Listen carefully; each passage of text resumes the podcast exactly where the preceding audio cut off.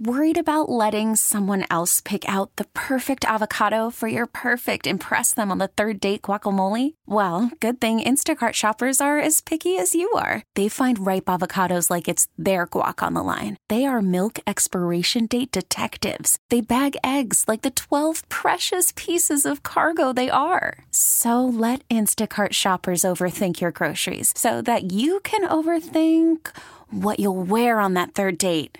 Download the Instacart app to get free delivery on your first three orders while supplies last. Minimum $10 per order, additional term supply. T Mobile has invested billions to light up America's largest 5G network from big cities to small towns, including right here in yours. And great coverage is just the beginning. Right now, families and small businesses can save up to 20% versus AT&T and Verizon when they switch. Visit your local T-Mobile store today.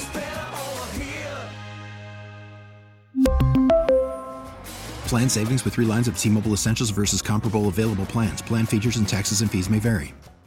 Now it's our time to talk to KCBS insider Phil Matier. Phil joins us live on the KCBS Ring Central Newsline. San Francisco Mayor London Breed wants to put a measure before the voters that will give police officers in the city more power to enforce the law.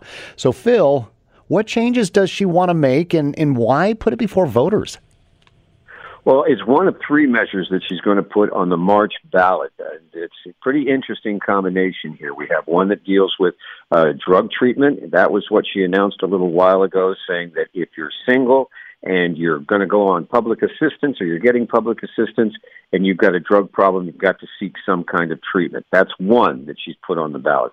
The second one is this police measure. And it, what it basically does is change some of the rules that San Francisco cops have been operating under. One of the most uh, uh, obvious is the pursuit policy with cop cars. In other words, as it stands right now, if somebody breaks into a car and you see them, a cop sees them, and they get in their car and drive away, you can follow them and you can light them up. But if they keep going, you have to stop because the only way you can do a pursuit is if the person in the car is an immediate threat to the public around them. In other words, if they've got a gun or you have reason to suspect they're going to cause harm. She wants to change that to say you can chase them as long as you keep it safe. That's one of the changes. Second one, she wants a big increase in the use of cameras, drones, and other technical uh, devices for police without having to go through the various commission and the Board of Supervisors, where she had that fight last year about using surveillance cameras to watch and keep an eye on drug dealing. So this is one of those things where you're not going to get it through the Board of Supervisors.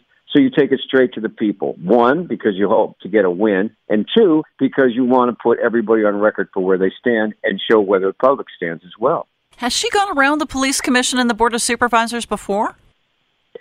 She's got she's battled them and she's yes and and sometimes she sort of jawboned them into it but never like this never where she said i'm going to take it to the ballot now there's objections to it you know some of the supervisors aren't happy about it the police commissioners aren't happy about it some of them have been appointed by breed um, but and her opponents uh, in the uh, next mayor's race are already saying this is an example of a, a leaderless and rudderless administration that's just doing a scattershot approach.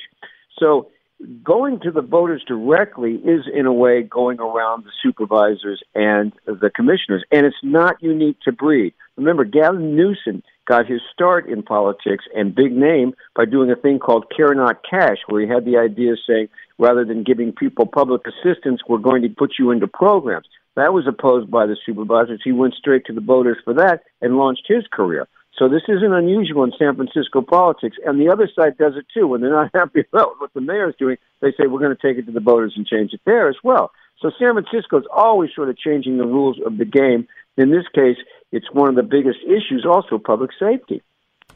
Our thanks to KCBS insider Phil Matier, and a reminder that Phil will be on live again tomorrow morning at 7:50 with Margie and Eric.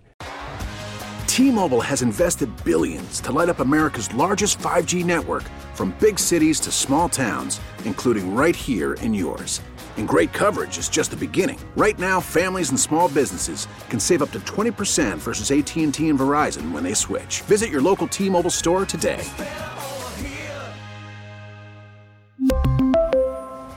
Plan savings with three lines of T Mobile Essentials versus comparable available plans. Plan features and taxes and fees may vary. Hey, Rob Bradford here. I have set out on a mission with my good friends at FanDuel to prove what I have known for some time baseball isn't boring. Now I have a daily podcast to prove it with some of the most notable people in the baseball world, screaming baseball isn't boring from the mountaintops or at least agreeing to come on our show. Players, managers, GMs, and yes, even the commissioner of baseball, Rob Manfred. It has been a constant wave of baseball's most powerful voices. So join the revolution. Subscribe and soak in Baseball Isn't Boring. Listen on your Audacy app or wherever you get your podcast. You'll be glad you did.